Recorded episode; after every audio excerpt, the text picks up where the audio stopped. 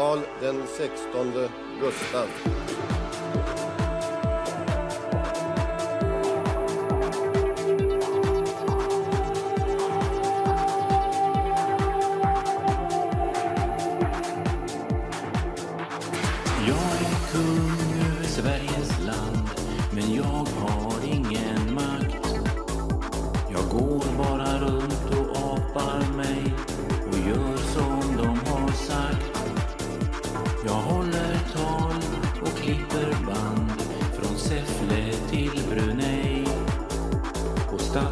Besök med cheferna så är allt ljus på mig. Åh, Wallenberg, vad ska jag göra nu? Ska jag smuggla knark, sälja vapen, svara nu? Jag är i och kan inte. Vad ska jag smussla hem på vägen från Peru? I garderoberna skelett vi har som att morfar var nazist och att de dödade min far är mer än bara trist. Och farfars far olaglig var, det var ett brott att vara gay.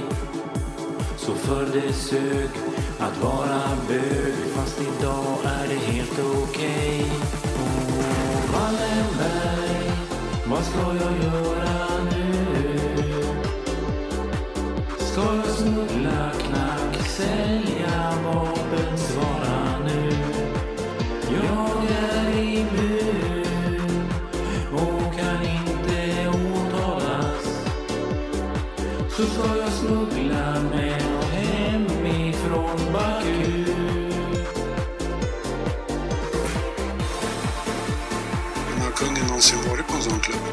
typ av klubb?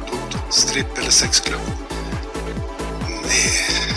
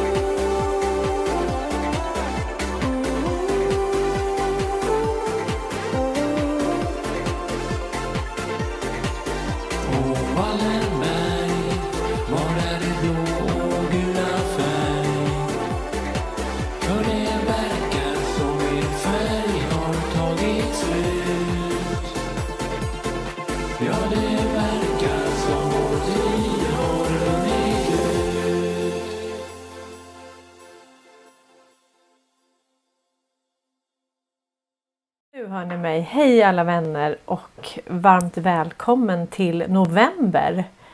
Första november 2023. 2023, det var svårt att säga. Ja, det är jättemycket som händer idag. Eh, jag är liksom lite ur eh, gängna. gängorna. Är det inte valpen så är det katten. Igår kom det in en stor jakthund. Någon sån här gårdshund, ni vet sån som är lite, lite ful. Och han har kommit över staketet här och eh, jag hörde ett himla liv bakom fönstret här. Jag satt och klippte en video. Och eh, då höll ju den här jakthunden på att klippa katten. Alltså det lät som att det var, jag trodde det var en grävling först. Men hundarna stack ut genom hundluckan och eh, han blev väl avbruten. Och sen så pratade jag med ägaren då för att det stod ju nummer och han hade GPS den här jakthunden då. Och då visar det sig att han har tagit ett antal katter innan. Eh, och som jag förstår så har han fått ett domslut på att man, han måste ha dem kopplade. För han hade, han hade klippt fel katt innan om man säger så. Så fattar jag på en annan granne då. Du vet det här är ju på landet så. Och efter många om och men så kom släpade han sig in här och han la sig i Jag har som en eh, med lådor så här med smutsvett. Kröp han in där liksom. Så jag satt säkert en timme så jag var, uppe till sent, sent i natt. Och satt och klappade på katten. Men idag lekte han med Atlas som ingenting. Men det är lustigt va? Men igår satt jag och grät här ute för då tänkte jag nu, nu har jag blivit av med min katt också. det, men det ordnar sig alltihop. Det ordnar sig. Nu är det november och eh, det blåser upp ordentligt. Frågan är om det blir som eh, Trump och Q och de sa att ska vi ta kontrollen i november? Det är mycket som händer och ehm, jag har varit runt på lite sidor och lyssnat på det här med Balfour eh, deklarationen. Och ehm, jag tänkte vi ska prata lite om det idag för att ehm, det verkar hänga ihop med någon, någon regel om att man får bara hur ska man säga, man får bara ockupera ett område i 99 år. Så på något vis. Ni vet att det här tecknades 1917. Så det innebär då att eh, 2016 så ska det där ha löpt ut så att säga. Så när Trump gjorde sin turné där 2017 då åkte han ju till Israel. Frågan är om det inte är någonting med det där. Eh, men vi fortsätter gräva på det som sagt men det, det är intressant. Det är någonting. Eh. Ja, den här videon det är Anders Nordström och jag hade nästan missat eh, den så att nej, det hade jag väl inte. Men jag tackar att du skickade den till mig Anders och att jag spela upp den. Det här är folkbildning på högsta nivå. Och det handlar om kungens, knuggens roll. Vi har ju hela tiden fått eh, höra att eh, kungahuset är så bra för Sverige, det är PR, de åker runt. Eh, och de eh, bidrar verkligen till att Sverigebilden är väldigt positiv. De gör Sverige likeable. Vi är så likeable. Alltså vi är så omtyckta överallt. Tack vare att vi har kungen. Och den här lite sporty spice, vet du, sportiga kungen har vi. Som åker runt och bara liksom hmm, hmm. ja, gör att vi får viftar med flaggor och gör att folk bara älskar oss. Bara vill ha alla våra företag i sina länder. Det är bara helt perfekt faktiskt. Som en riktig humanitär stormakt. Den bilden har vi haft och ehm, ja, men jag har själv tittat på eh, Ja, när de rullar köttbullar. Och, ja, men du vet alltså. Tänk vad de har gjort för att få oss att uppskatta det där. Kungahuset. Mm. Men eh, jag tänkte det blir ju nu då att vi får gå igenom lite med det här eh, krigs och krigsfara. Vi, vi kör på lite om det här för att det är det som kommer upp nu. Sen har jag lite annan, andra spännande grejer så att vi, vi kör på hårt idag. Eh, nu ska vi se. Då kom den här nyheten då. Nu igår. Och den här kom nog precis. Ja precis. Eh, den här kom eh, under min under liven igår.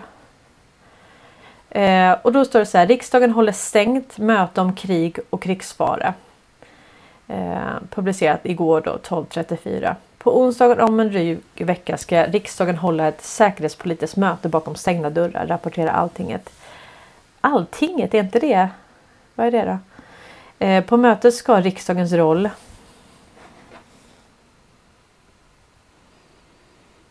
Mm, precis. Eh, ska riksdagens roll i krig och krigsfara behandlas. Riksdagens sammanträden är normalt sett offentliga men undantag får ske om det exempelvis krävs för rikets säkerhet. Mötet har sammankallats av krigsdelegationen som består av talmannen Andreas Norlén och ytterligare 50 riksdagsledamöter. Eh, Norlén skriver ett mejl till Alltinget att riksdagen återkommande genomför den här typen av aktiviteter. Och, och det är inte riktigt sant för första gången som de eh, sammankallade en sån här eh, en krigsdelegation. Det var ju 2017 och då hade man inte haft det på 60 år. Så var det va Erik? Ja. Och jag såg Erik din kommentar där om Balfour och Abra, Ab, eh, och eh, det är precis det vi ska prata om. You are over the target. Eh, Okej, okay, så det här är väldigt intressant. Jag menar, här har vi då krigsdelegationen som sammankallar och det här är lyckta dörrar. Det kan inte bli mer tydligt faktiskt om att Sverige är under belägring. Eh, och då läser vi på lite om krigsdelegation. Eh, vi har gjort det här innan. Och eh, Krigsdelegation består av talman och 50 riksdagsledamöter. Och här har ju då SD också en, en, en ganska stor roll. Ehm, och det är utrikesnämnden och deras ledamöter som sammankallar som tillsammans med statsministern fattar beslut om krigsdelegation ska ersätta riksdagen. Och ordförande i utrikesnämnden är ju Knuggen, kungen då som vi lyssnade på här. Och han är ju som sagt immun, men han kan också besluta om ovillkorlig tystnadsplikt, vilket gör att eh, du kan lägga det till exempel under abolition som vi har pratat om. Abolition var ju egentligen Trump som gjorde oss uppmärksamma på när vi hade Morgan Johansson som sa att nej, nej, nej, nej, nej. vi politiker, vi lägger oss absolut inte i det juridiska. Det är täta skott alltså. Det är vattentäta. Det är en vattendelare mellan oss.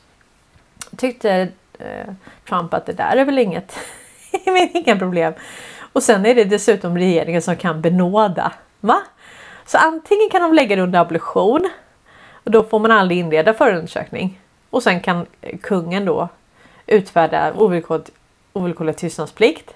Så får ingen någonsin ifrågasätta det. Jag tror inte ens kungen får ta upp det igen. Och, eller så kan ju då eh, regeringen bara benåda då. Ja men benåda bara så. Så att, att inte det, det politiska skulle lägga sig i eh, det här. Det, det, är, det, det finns inte helt enkelt.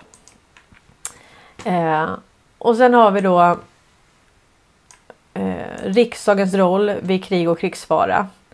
Regeringsformen och riksdagsordningen reglerar processerna för riksdagen och riksdagens krigsdelegation när Sverige befinner sig i krig eller krigsfara. Reglerna är till för att landet ska kunna styras på ett redan förutsett vis och ge det handlingsutrymme som behövs även i ett allvarligt läge. Och vi har ju pratat om det här att vi har ju en kontinuitetsregering. Alltså Sverige är under belägring. Det ser vi här. Det här är ett tecken på det. Det kan inte bli tydligare. Och eh, vi har en, en eh, vi är under belägring. Vi har en krigsdelegation som styr landet och en kontinuitetsregering. Och det här är då rollen. Det här är riksdagens roll och det handlar om att det finns ett förutsett vis. Alltså man har redan förutsett på vilket sätt landet ska styras i händelse av krig eller krigsfara. Okej, okay? så att det här är rutiner. Det är inte, det är inte liksom svensk lag utan de här är motparten till den amerikanska militären. Så att det är amerikansk krigslagstiftning som gäller. Men landet måste styras givetvis och då sker det via en eh, Eh, det var någon som skrev på Twitter att det var väl skönt med bara 50 ledamöter. Då kan vi ju sparka resten. Ja, men det har vi nog kunnat hela tiden faktiskt. Vi har nog aldrig behövt 349 ledamöter. Faktiskt inte. Det tror jag inte. Nej, nej, nej, nej, nej, nej.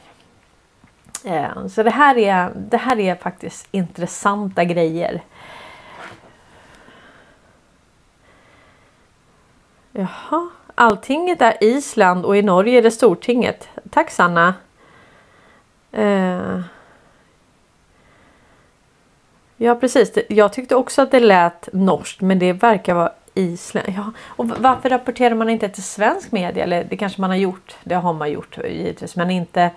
Alltså om ni skriver att man rapporterar det till Alltinget och inte till typ SVT eller eller sådär. Eh, ja. Det här är intressant. Så om vi går in då och kikar på eh, proposition 74 som vi har pratat om. Så handlar det här om att kunna lämna över delar av förvaltningen till ett annat land eller mm.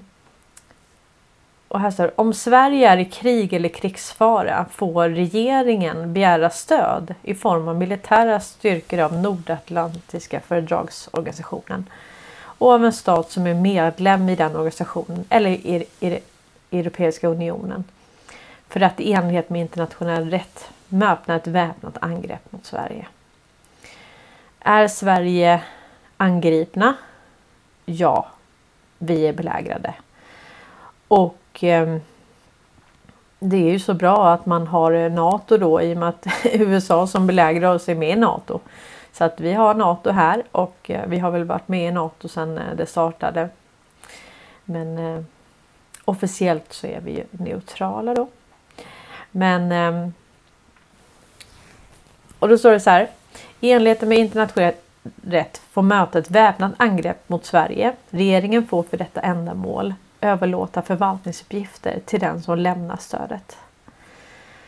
Så om vi får stöd av USA så kan vi lämna förvaltningsuppgifter till USA eller till NATO. Men det är ju USA. Alltså USA har ju stått för jag vet inte hur stor andel. Och det var ju det Trump gnällde på att de andra länderna betalade inte sin del.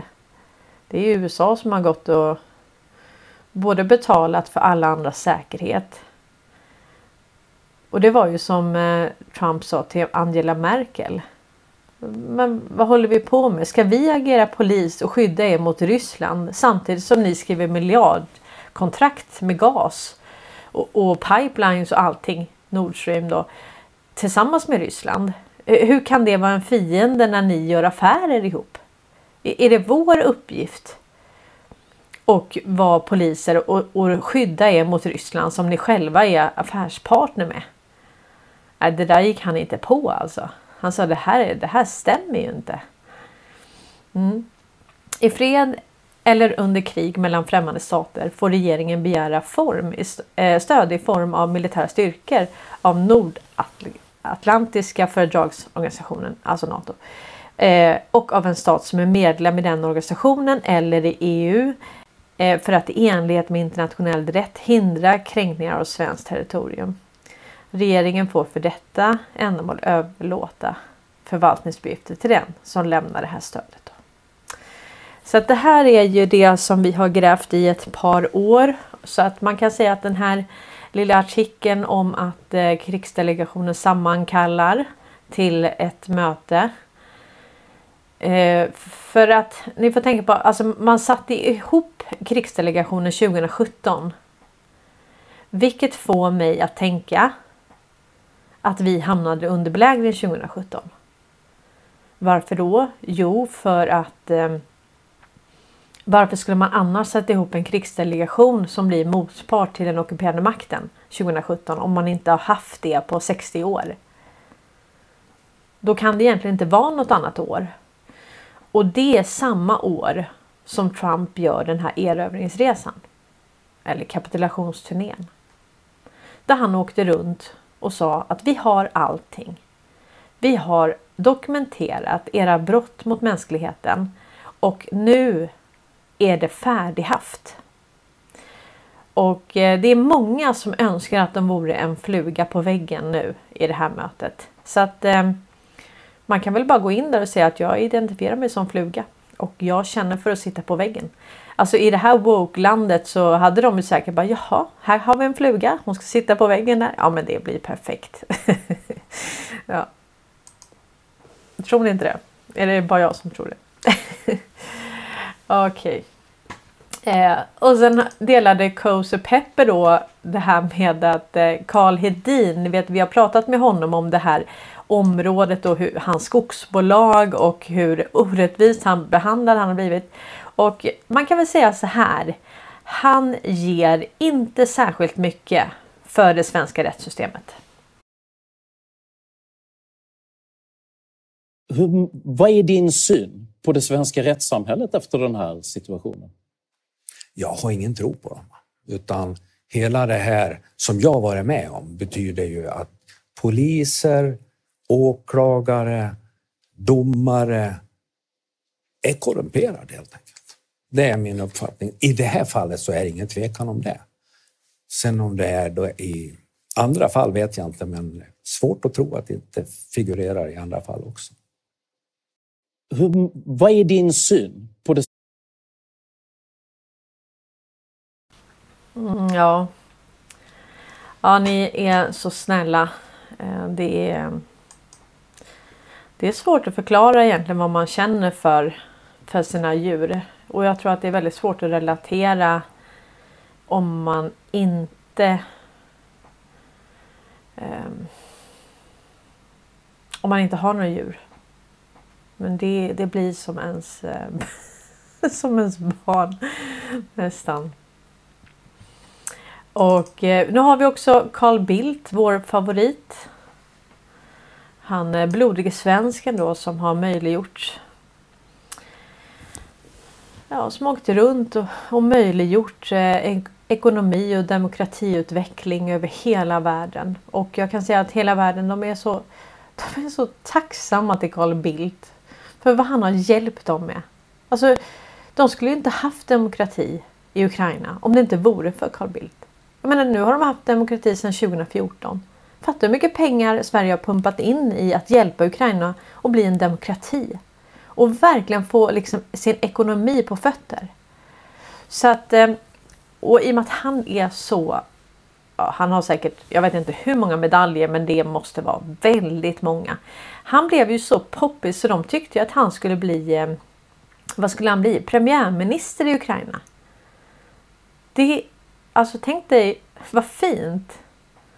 Om vi skulle få en svensk politiker som premiärminister i Ukraina. Det är liksom, åh vad fint. Men nu har han i alla fall fått i uppdrag av regeringen att se över underrättelsearbetet. Och det här har man tydligen inte gjort sedan 90-talet. Eh, Förre statsministern Carl Bildt har fått i uppdrag av regeringen att, att göra ett, en översyn av den svenska underrättelseverksamheten. Det försämrade omvärldsläget, ja det kan man säga, ställer högre krav på en god lägesbild om de hot och risker som Sverige står inför. Skriver försvarsminister Pål Jonsson eh, på, någons, ja, på en debattsida på Svenska Dagbladet. Syftet är att utifrån utrikespolitiska läget bedöma vilka behov av underrättelse som finns hos regeringen, myndigheter och andra aktörer av relevans för Sveriges säkerhet och hur dessa behov kan tillgodoses. Jag tror så här att eh, det finns inte så många som har den insynen i hur det militärindustriella komplexet har fungerat hur underrättelseverksamheten har fungerat och framförallt hur Ericsson har fungerat som det sjätte ögat i Five Eyes. Och i och med att det är en kontinuitetsregering så går det inte att blanda in vem som helst och det finns ingen bättre skickad som kan den djupa statens system bättre än Carl Bildt. Det är min tes. Det är min teori. Och eh, det är så här va att vi har haft eh, vi, vi, har ju nu eh, Oskar Stenström som eh, är på praktik hos eh, toppjobbet hos Wallenberg fram till februari. Han är ju bara tjänstledig från utrikesdepartementet. Och han har ju haft, vi har gjort en diger lista på vad han har presterat sedan 1 september då han tillträdde. Och eh, den underrättelseinformation eller den information som eh, Ericsson Investor har suttit på i det här. Den har ju inte kommit myndigheter eller staten Sverige till del. Är ni med? Så det här syftet är att bedöma vilka behov av underrättelse som finns hos regeringen, myndigheter och andra aktörer av relevans för Sveriges säkerhet. Och hur dessa kan till, eh, tillgodoses. Andra aktörer av relevans. Okej, okay. andra aktörer av relevans. Det kan vara den amerikanska militären. Eh, de har redan allt. Eh, myndigheter har inte allt. Regeringen har inte allt. De har inte suttit på den kontrollen. Alltså ibland känns det när man pratar om eh, informationshantering och telekominfrastruktur och nätet och så vidare så känns det som att man pratar om att ja, men det här är svenska staten. Nej, det är inte den svenska staten, det är inte myndigheter, det är inte regeringen och det är inte riksdagen och det är inte krigsdelegationen. Det är ingen av dem som har suttit på den kontrollen och som har haft all information. Och då är frågan, okej, okay, man ska släppa på information till de här myndigheterna och till vad behöver de för att kunna slutföra och lagföra dessa brottslingar? Som vi lyssnar på Karl Hedin här. Det är korruption uppifrån och ner, nerifrån och upp. Carl Bildt har stackel sedan länge. Men han kan det här systemet. Lite som att vi pratar om att du tar över ett företag och så du sparkar liksom inte hustomtarna utan hustomtarna är de som vet precis vad som händer när det som inte står i manualen händer. Alltså någonting går fel. Då vet de exakt. Ja ah, men du, det finns en bakdörr där eller det finns en kabel där. Eller den informationen plockar vi från det stället. Eller det hänger ihop med det patentet. Det, det är de hustomtarna. Och Carl Bildt är en sån hustomte. Alldeles, alldeles säkert. Det är jag helt övertygad om. Så att det är till och med det här är faktiskt positivt. För, för, han är ju inte, han agerar ju inte. Alltså han agerar ju nu på uppdrag av kontinuitetsregeringen och den ockuperande makten. Han har inget val. Alltså du vet, han, det, det var länge sedan han hade ett val. Länge, länge, länge sedan. Jag minns sedan 2017. Ja. Vad säger ni? Hur tänker ni? Eh, ja, Erik, jag fick ditt mail om Q, The Q och jag ska ta upp det ikväll med eh, Ami tycker att det är underbart att höra min sarkasm. ja, du. Therese eh, skriver att kissen har åtta liv kvar. Ja, men precis. Mm.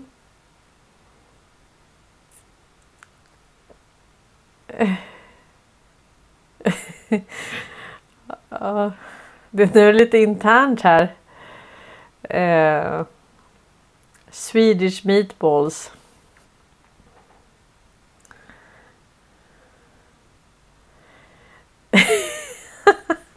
Lena Frisk skriver att vi behöver inte veta vad som händer. Viktigare att Island vet. då, då, fick hon svar på tal här från systern eh, Marit Norlander. Intressant att du ironiserar Lena Frisk. Dina barnbarn som säger att du inte förstår ironi. Nu blir det liksom, alltså vi har hela släkten här snart. Helt underbart faktiskt. Ja, vi har döttrarna också. Kanske är här eller lyssnar senare. Ja, det är härligt alltså. Uh, vi, vi måste vara lite ironiska faktiskt i det här läget för att det här är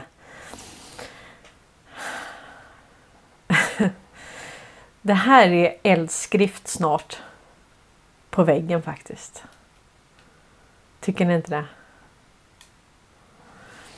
Ja, jag tycker det. Nu tänkte jag att vi, eh, alltså vi får köra hårt här idag. Har vi pratat klart om eh, alltså den här riksdagens roll, krigsdelegation. Känner ni liksom att, att det sitter eller är det, är det någonting mer som ni känner att vi ska ta upp eh, gällande det här med abolition, krigsdelegation, eh, det här med ehm, eh, Jag menar ett annat tecken på det här är ju att eh, det var Andreas Norlén, alltså talmannen, som åkte ner och förhandlade med Erdogan i Turkiet. Varför då? Jo, för att vi har en krigsdelegation. Det är liksom den enda logiska. Annars åker ju aldrig en talman och gör det. va. Det verkar ju väldigt konstigt. Eh. Undrar om Wallenberg och Bildt har fotboja under tiden? Ja, men det kan, det kan du haja. Alltså, vart ska de dra då? Vart ska de dra? Alltså, de kan ju inte dra. Alltså, du vet, det, det är inte som... Alltså, vi pratar alltså sex generationer. De, de är inne på att sätta upp sjätte generationen. De kontrollerar hela världens system. Alltså de kontrollerar BIS. De kontrollerar alla börser globalt via Nasdaq. Telekominfrastrukturen i 184 länder. De kontrollerar hela internet. Var ska de dra liksom? Alltså det, det blir bara larvigt. Det är liksom... Eh, finns det någon plats på jorden där man inte skulle hitta dem? Nej, det finns det inte. Finns det någon plats utanför jorden? Nej, det finns inte heller för det har de järnkoll på var de här har hängt. Om de så har hängt utanför i ett landområde som vi inte känner till eller om de har åkt någon annanstans. Vi vet inte vad de har för ställen eller om de har down under eh, som hela underjordiska städer. Alltså, vi vet inte. Men att dra? Nej, det finns inte. Utan det är De kommer ta sitt straff och eh, de kommer hjälpa till och ställa det här till rätta. Och eh, se till att det blir så bra som möjligt för kommande generationer helt enkelt.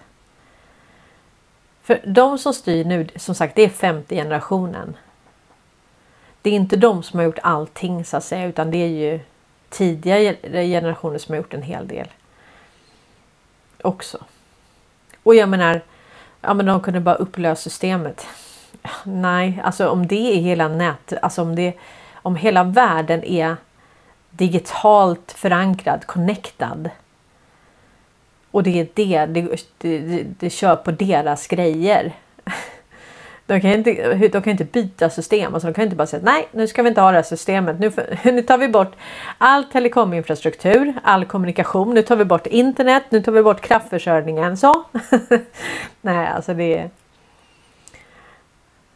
Så på ett vis kanske de generationerna som är nu. På ett vis kanske de tycker att det här är. De hade inte kunnat rätta ut det själva helt enkelt. Och det kanske har gått upp för dem att det här är det här är inte rätt egentligen. Det vet vi inte. Vi vet inte vad de tänker. Man kan väl säga att de spelar verkligen med i alla fall. De spelar med. Helt klart. Så. Nu ska vi gå in på lite andra grejer. Och... Eh,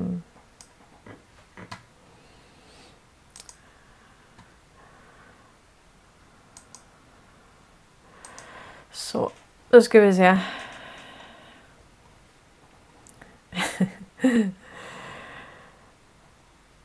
Här har vi ju G-strand då. Ehm, eh, och vi körde ju liven i måndags. Det blev ju jätte, jätteintressant. Det var många som uppskattade G-strand och få ett ansikte på honom för första gången.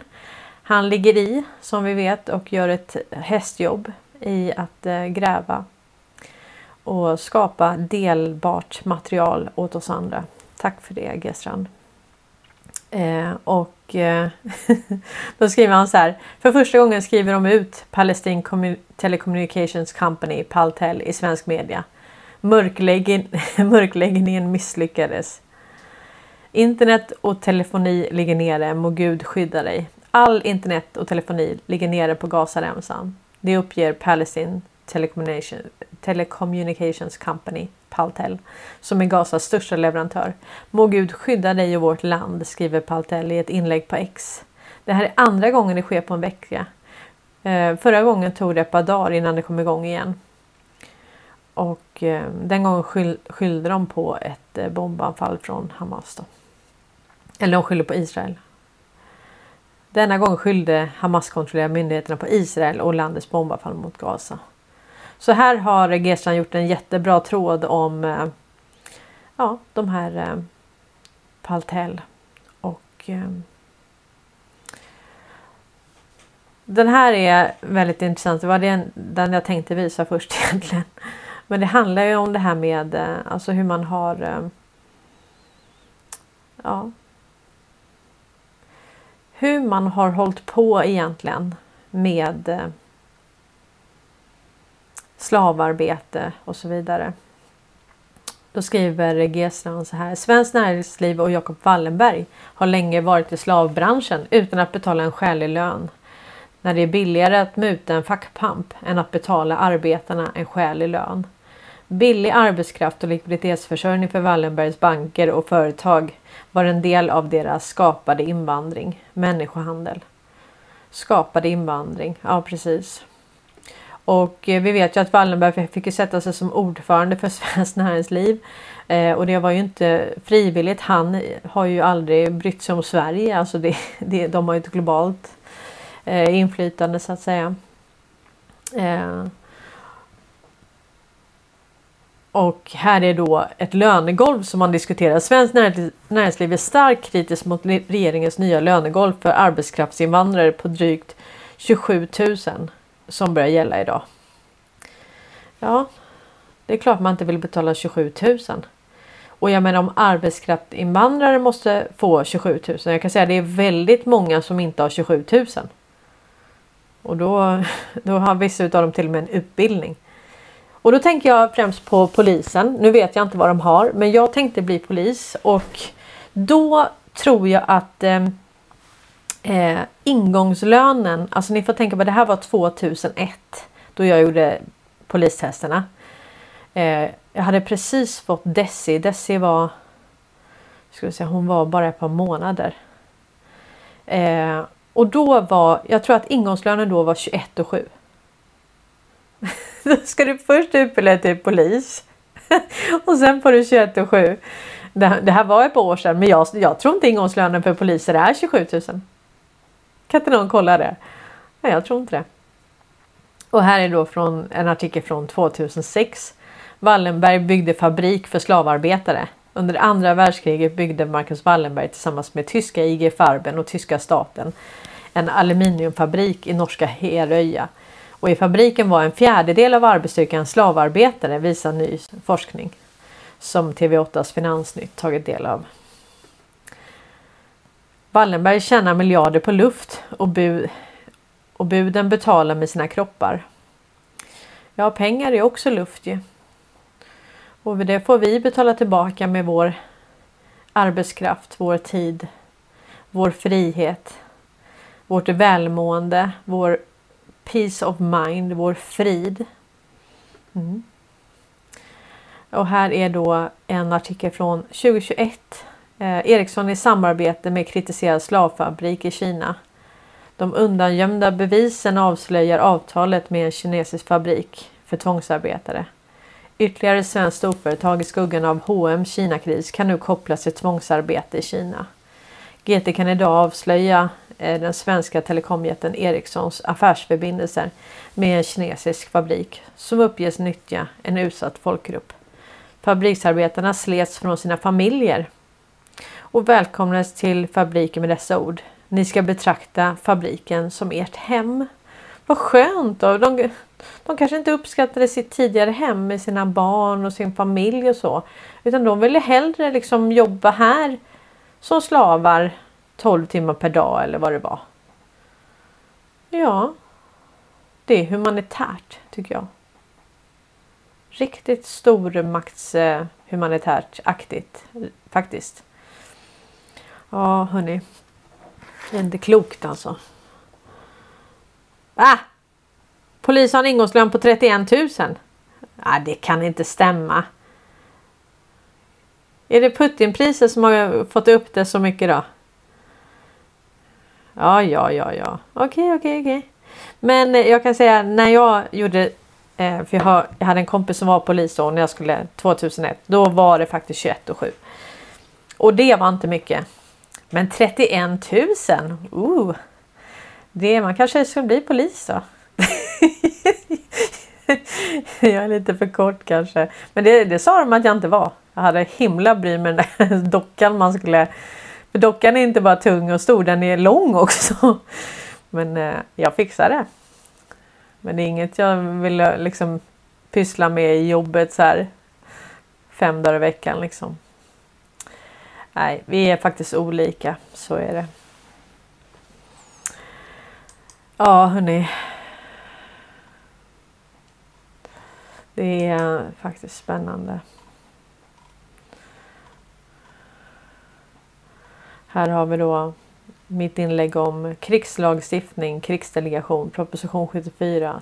Sverige är under belägring och har en kontinuitetsregering.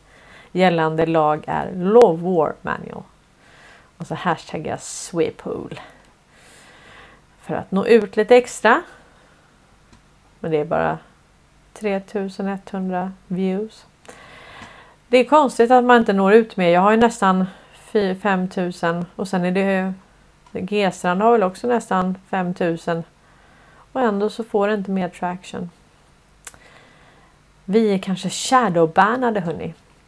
Hörni, nu ska vi gå igenom någonting annat och det är den här hemsidan.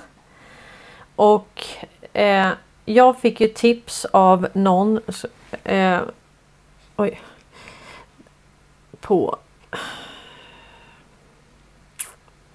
ska se vad han hette.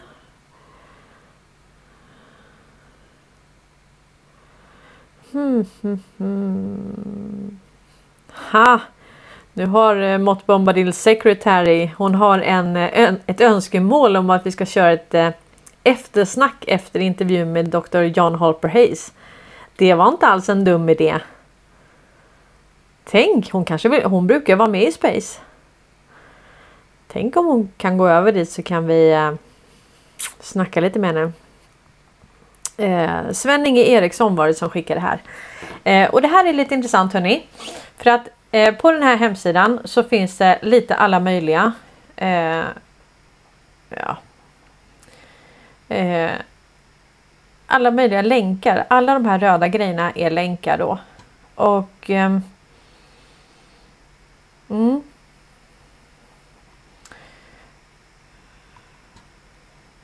Om man klickar på den vita kaninen så kommer man till oj, eh, kommer man till ett klipp.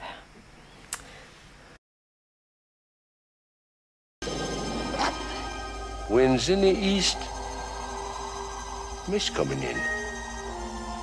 Like something is brewing, about to begin. Can't put me finger on what lies in store. I feel what's to happen. All happened before.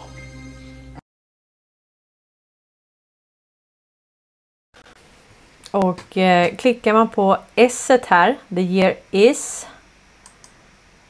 Så kommer man till the Abraham, Abraham Accords. Och eh, det här signerades ju då. Eh, jag översatte det som stod här då. Abraham-ackordet. Eh, och eh, var la jag det då? nu kommer han in. Hej, ja, hej. Jag kallar honom för kanonkulan för han flyger in genom hundluckan. Eh, det här är alltså ett, eh, jag ska se.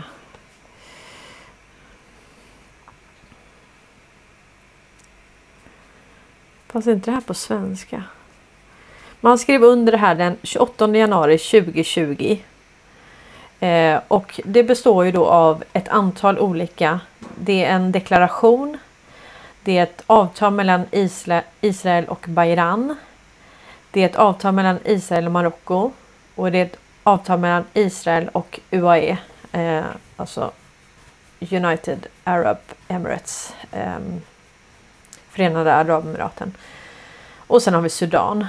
Eh, och jag tänker så här.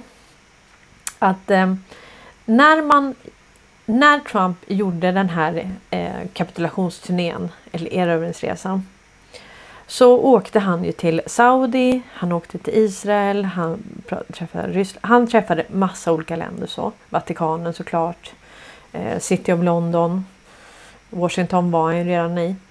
Alltså vi hade ju då City of London, Washington DC och eh, Vatikanen som ha, har liksom egen lagstiftning, egna lagar, de var egna länder. Det vill säga Vatikanen ingick inte i, i eh, det var ett eget land så att säga. Och eh, City of London var också ett eget land och Washington DC var också ett eget land. Och de hade gemensam lagstiftning, gemensam polis och så vidare. Och då är det så att när de gjorde det här så, så det systemet som styrde världen, när Trump tog över det, eller militären tog över det, alltså det blev ju man skulle ju då införa de här law of war, alltså krigslagstiftningen. Och då när det hände så var det ändå vissa konflikter, alltså konfliktmotorer som hade varit igång hela tiden. Eh, och du hade på Balkan Trump var där nere och eh, medlade. Ehm, du hade Nordkorea. Det hotet var tvungna att elimineras. Och sen hade du Israel såklart. Och, ehm, och då tror jag att när man då gjorde det här så var man tvungen att eh, skriva om vissa avtal. Ehm, mm. Så mm, då skrev man om avtalen för att det var precis som att det var specialavtal mellan vissa strategiska förträngningar, vissa strategiska platser där man av olika anledningar hade upprätthållit en konfliktmotor. Och därför var det var inte bara att ta över det systemet som den djupa staten hade styrt världen genom så att säga. Utan det var, man var också tvungen att eh, adressera de här. Eh, och det är mycket möjligt då att, att när då eh, Balfourdeklarationen, när den upphörde då eh, eh när den upphörde att gälla då.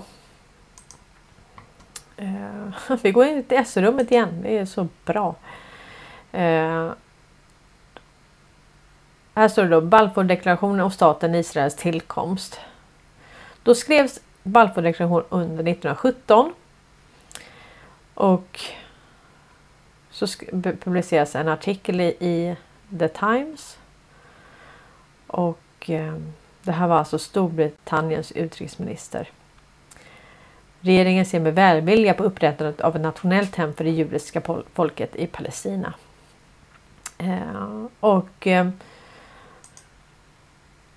så om vi säger att det är så att eh, man bara får ockupera mark i 99 år.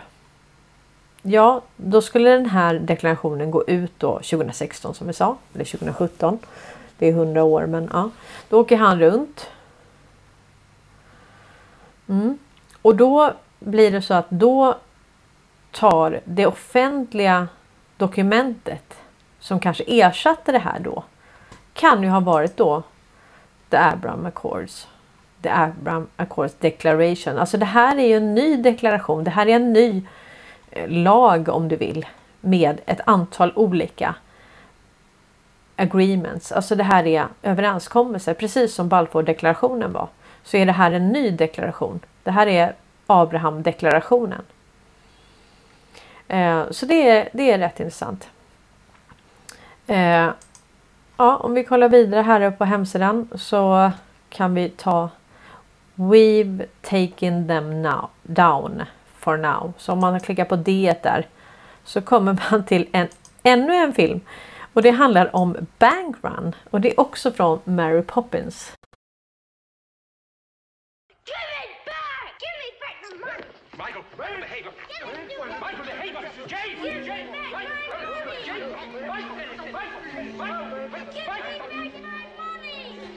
There's something wrong. The bank won't give someone their money. Well, I'm going to get mine. Come along, young man. Every penny in this And mine, too. And give me mine, too. Stop all payments! Stop all payments! Michael!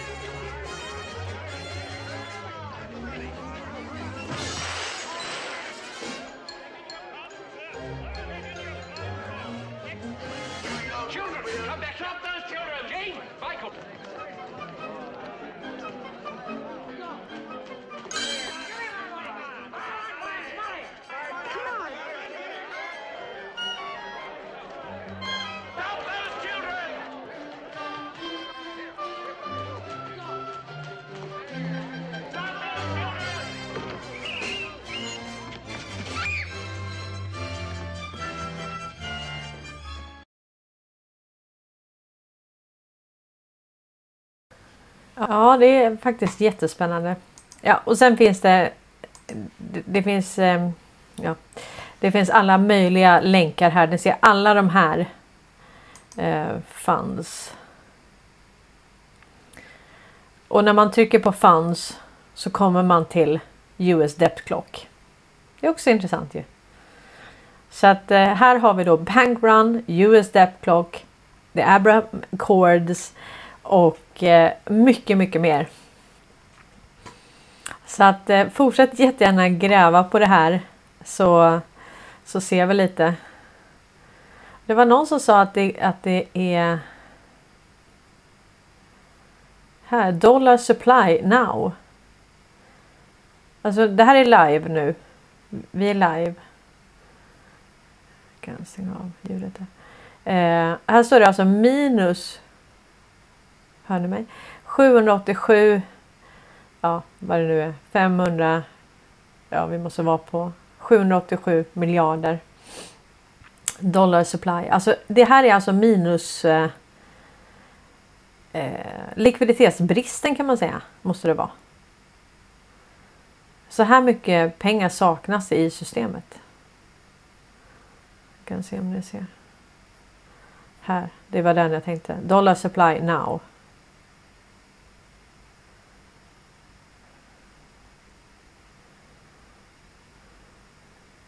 Nej, det här är ju...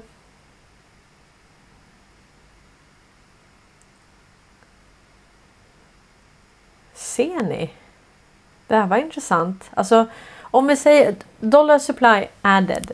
Då måste det vara alltså dollar eh, utbud som adderades 1913.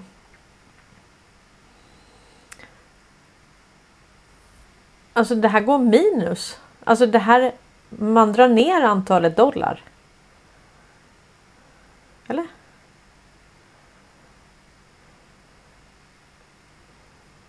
Minskar man antalet dollar? Ja, det är klart. Varför, vad ska vi med alla dollar till liksom? Och nu när man eh, fryser tillgångar för de här som har eh, suttit på 95% av jordens naturresurser och tillgångar och hela banksystemet och så vidare. Har vi någon jättesmart i tråden som kan förklara det här? Det här går minus. Antingen så är det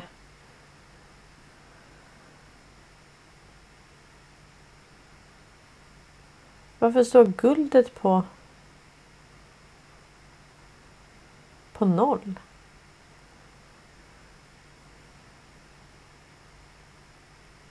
Är det en omräkning som sker just nu? Hjälp mig! Vad är detta? Varför klickar jag på den här just nu? Jag hade inte ens hittat den innan på Ingersolls eh, hemsida där. Hmm. Ja, vi får tänka faktiskt. Nu får vi tänka. Tänka, tänka. Hmm. Wow.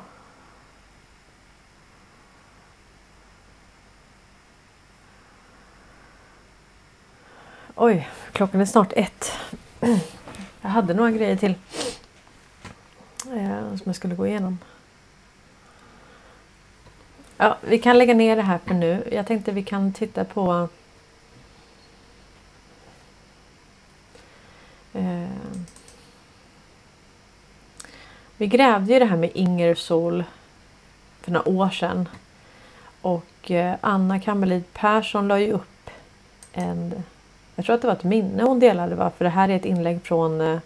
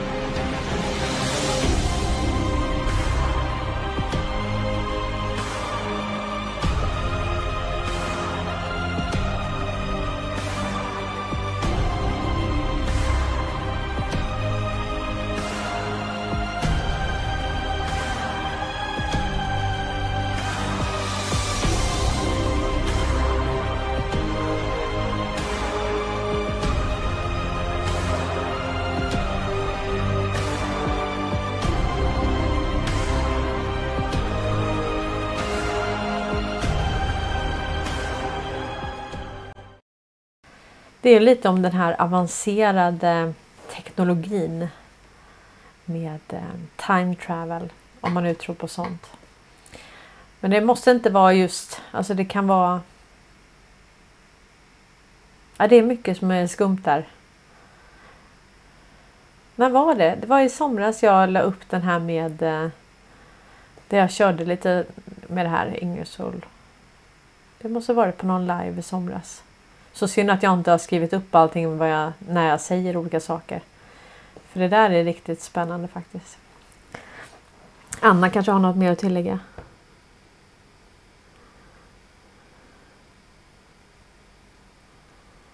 Uh. ja, då skriver Thomas F.E. Grön skriver så här.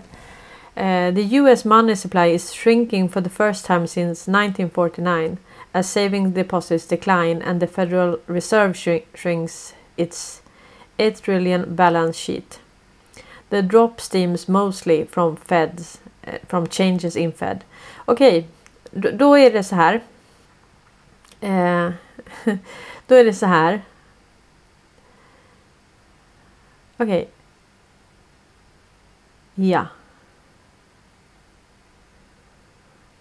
Jenny Brunner skriver att eh, polisens ingångslön är 26 och 6 2023.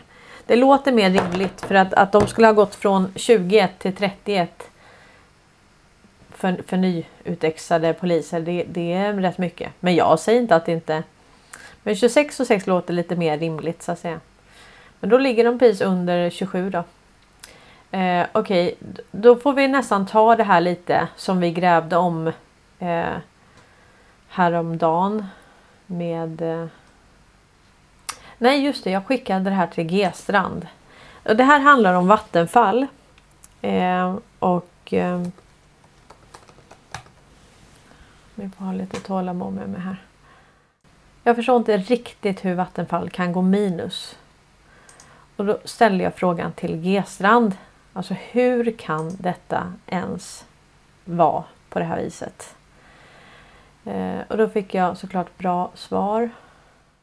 Då står det så här. Vattenfall gör en förlust på 2,6 miljarder i kvartalet. Det statliga energibolaget Vattenfall redovisar ökade omsättning under tredje kvartalet jämfört med samma period året innan. Men rörelseresultat visade förlust mot föregående perioders vinst. Och det här är, det här är väldigt konstigt. Eh, för att eh, det är ju så här, everything woke goes broke. Och eh, då visar det sig att de, de har alltså gjort avskrivningar. Och det är lite det som det stod där att, eh, att Fed gör nu. Och eh, så här kan man då se att eh, här är då mm.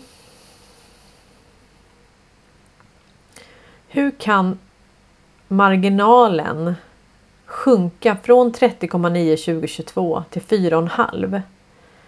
Och hur kan rörelseresultatet gå från 12 eh, 192 000 till minus 2,6 eh, miljarder. Förlåt, ja, det är miljarder här. Jag sa något helt annat. Från 12 miljarder till minus 26 miljarder. Okej. Okay. Vänta. Då menar hon på att det är en eh, utöver lägre elpriser påverkas periodens resultat negativt av värdering av el och bränslekontrakt där vi förra året hade en stor positiv inverkan. Om vi säger så här. De tillgångar som man har haft. Vi vet att Riksbanken i dagsläget om man realiserar alla förluster så är det 80 miljarder. Det kan bli det är alltså underliggande värden på investeringar och det, det, kan gå. Det kan bli minus. Eh, alltså det kan gå ner ännu mer. Det är ingenting som säger att det är slut där. Men 80 miljarder, det är liksom en dagstemp på vad underskottet ligger och det vet vi att det är olagligt. Man får inte ha det. Och sen har vi då Vattenfall som trots att de att det kostar som bara den och de har fått mycket nya kunder och deras eh, liksom marginal är jätte, jättebra. Eh, och då, då handlar det här om, eh, om nedskrivningar då. Eh, jag tänkte jag skulle ta upp den här. Eh, vi gör så här. Jag tänkte jag skulle ta upp den här rapporten. Jag fick länken där. Jag ska bara hitta den. Då skriver G-strand så här. Klurade på det här hela kvällen igår. Det är skönt att man har vänner som klurar på sånt här. Alltså ni vet. Folk klurar på vad de ska äta och, och mello och, och men det här sitter G-strand och klurar på. Klurar på detta hela kvällen igår. Ebitda verkar vara skillnaden men då måste sanningen ligga i antingen räntan, avskrivningar, skatt eller amorteringar. Då tänkte jag att de kanske ska göra sig skuldfria. Eller så är det slut på möjliga avskrivningar. Eh, det förbryllade mig också men, eh, men sett realisering av förluster av liknande slag. Vad tror du själv? Eh. och så skriver Gesran så här. Det här är en hel kennel begravd i det här. Eh. Då ska vi se. Då ska vi läsa den här rapporten lite.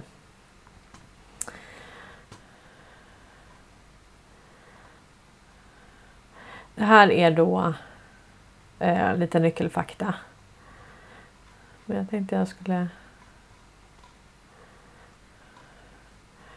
Det här är då Anna Borg. Vi vet att Anna Borg hon sitter ju också i eh,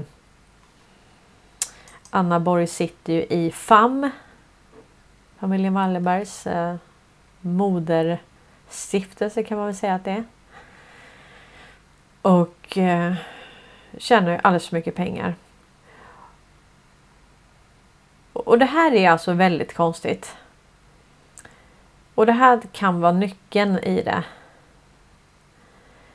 Eh, Vattenfall har nyligen gjort flera viktiga framsteg på vägen mot fossilfrihet. I september invigde vi vår hittills största havsbaserade vindkraftsverk Holland Kust, Kust Swede som årligen kommer producera el motsvarande förbrukningen för en och en halv miljoner nederländska hushåll.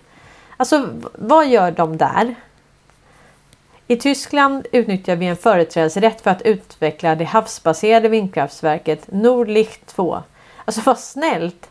Företrädesrätt så man åker dit och bara liksom eh, bygger vindkraftsparker då, som kommer läggas ner inom väldigt kort.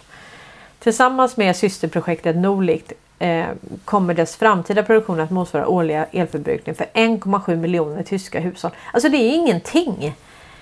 Eh,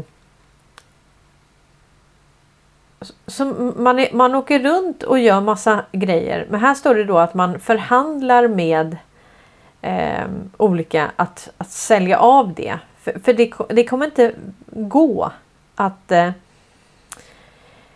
att sitta på andra länderna då. Eh, de måste få ha sina egna grejer liksom. Alltså, ta hand om ert eget skit istället. Eh, då står det så här. Årets ni första nio månader föll elpriserna på Vattenfalls marknad med omkring 60% jämfört med motsvarande period förra året. Prisutvecklingen i Norden har i stor utsträckning påverkats av mer nederbörd. Okay. Eh, Vattenfalls erhållna pris i Norden ökade dock som en följd av prissänkningar och minskade skillnader mellan elprisområden. På kontinenten har elpriserna påverkats av lägre bränslepriser och resultatet påverkas därtill negativt av att våra prissänkningar på kontinenten inte varit lika effektiva som i Norden. Ehm, för tredje kvartalet rapporterar vi en förlust på 2,2 miljarder och det underliggande rörelseresultatet minskade till 0,9. Det här verkar vara nedskrivningar, felinvesteringar, eh, de här el och bränslekontrakten som blir värdelösa. Nu ska se vad skrev han mer nu då. Han skrev också att eh, titta på power generation eller elförsäljning nästan som att någon annan producerar strömmen numera. Samt några installationer som har blivit värdelösa. Obs spekulationer. Han gillar inte att spekulera. Eh, men här, här var den bilden jag tänkte på. Som han skickade också. Eh, ja, nu blev det för mycket om det här. Men det här är i alla fall en kennel begravd. Vi ska hitta vad exakt det är. Men eh, man kan säga att det här är ett statligt bolag som har gjort massa konstiga investeringar. Och nu helt plötsligt, fast de går som tåget, tar massa förluster. Alltså de har gjort mängder med fel felinvesteringar vad det verkar. Och eh, det verkar på något vis som att de inte längre får producera i den takt som eh,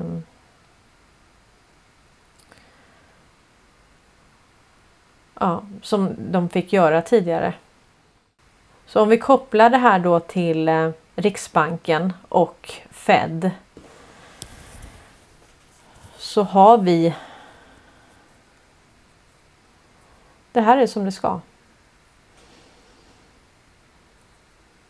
Kan det vara så att eh, investeringar kopplade till dollarn kommer krascha? Vi har ju fått att det kommer komma en börskrasch och att den kommer komma väldigt plötsligt. Och jag tänker på när vi har alla de här avtalen som går ut. Vi har nedskrivningar. Helt plötsligt så har vi eh, ja, man eh, minskar tillgången på, på amerikanska dollar mitt under en likviditetskris och ett skuldmättat finansiellt system. Så ser vi att det här rullar dit det lutar. Jag ber om ursäkt, det där blev en tråkig utläggning för många utav er, jag fattar det. Men det är ändå lite intressant att gräva. Tycker jag då. Eh, och eh, tack så mycket G Strand för eh, att vi kan ha den här typen av dialog om sådana här saker. Nu ska vi se. Och eh, ja, man kan säga så här. Det, det, som händer också över hela världen det är ju att eh, människor håller i sina pengar. Håller i plånboken. Och det är väl klart att man kan hålla i pengar som man inte längre har. Hundratals miljarder i dollar står det sen i artikeln i minskad konsumtion världen över sedan pandemin. Och det här är Hushåll har likviditetsbrist, så enkelt är det. Ehm, det finns inga pengar. Företag har inga pengar. De måste skriva ner. Jag menar, vem har tillåtit ens att de har fått värdera de här tillgångarna på, på det viset? Alltså bränslekontrakt och, och, allt det här. Vem har sagt att det här, en vindpark till exempel, vem har sagt att det här är värt så här mycket? Det där är helt uppblåsta siffror. Det där är, det där är fake. Och nu när det är färdighaft så kommer man få skriva ner. Så det kommer komma. Mm, det kommer komma en krasch. Det är. Men jag tror att vi har. Eh, vi har kuddar som tar emot oss. Det är jag helt övertygad om. Jag tror att det här kommer bli jättebra. Men det kommer inte bli en baggis. Dammegård sa ju att det kommer bli en baggis det här. Det, det, tror inte jag. Jag vet inte riktigt hur han tänker eller hur han ser att det kommer bli en baggis. Men jag tror inte att det här kommer bli en baggis. Utan jag tror att det här kommer bli ganska tufft. Och att det här kommer vara en nyttig läxa för oss allihopa och en, en eh, näsbränna för många utav oss. Och eh, mer för vissa än, än för andra såklart. Det, det är synd bara att det faktiskt eh, de som är mest utsatta som eh, får lida ännu mer.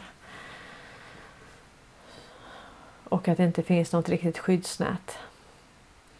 Så vi får bara hoppas att det här eh, tar slut. Jag tänker alltså det jag vill ska ta slut det är det, är det finansiella systemet. Oj, nu har jag hållit på länge. Jag skulle ta upp massa grejer om Elon Musk idag.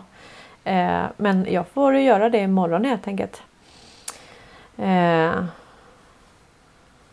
ja, jag hade mycket att ta upp idag. Men eh, man hinner inte med allting. Jag ska fortsätta klippa min... Eh, jag är så trött på den videon nu. Ah, det är bara att kludda till sig för mig med den här The Greatest Show on Earth. Men eh, jag hoppas att det blir klart den här veckan. Men nu var det typ ett långt klipp i det klippet om BRICS och det var på engelska. Och så kände jag så här, så pratade jag med Anna Iversen som är i tråden här. Och så här, det går inte, vi måste sätta undertext på den där. För den är så viktig. Vi kan liksom inte ha en 3-4 minuter lång video om BRICS på engelska. När vi säger att det ska vara en svensk översättning. Så det är bara att hugga i. och översätta det också och sätta en undertext på det. För det här är det här känns som att vi investerar för framtiden. Att få människor att förstå hur den här nedtagningen av det här systemet har gått till egentligen.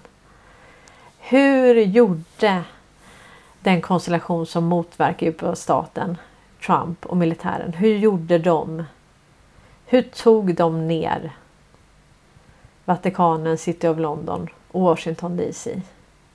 Hur tog de över internet, telekominfrastrukturen och hela det system som har styrt världen. Hur gjorde de det? Hur lyckades de göra det med minimal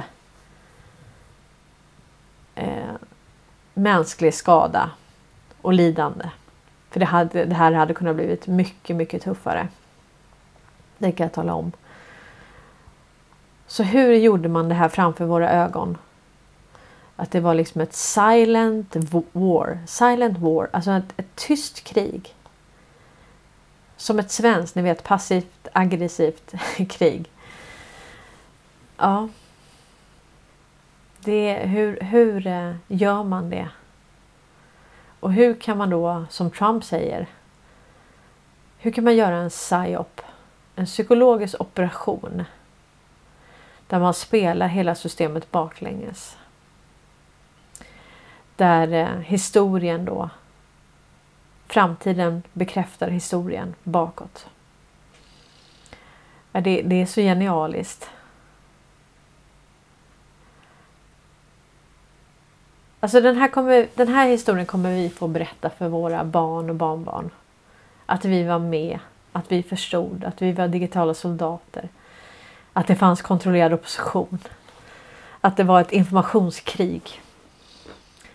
Och att vi kämpade sida vid sida. Med hela tiden ett motnarrativ. Det ska vi vara stolta över. Och vi har alltså The Great Awakening, The Greatest Show on Earth. Vi har alltså det, det bästa framför oss. Och eh, jag kan inte vänta på att berätta det här för mina barnbarn. Jag har inga barnbarn än, men det är på gång kan jag tala om. Jag ska bli mormor. Och det är jag jätteglad över. Så att, eh, ja. Tack så mycket för idag. Vi syns ikväll om ni vill. Då är det jag och Charlie som kör igen klockan åtta. Om allt går som det ska. Ha det riktigt gott nu allihopa.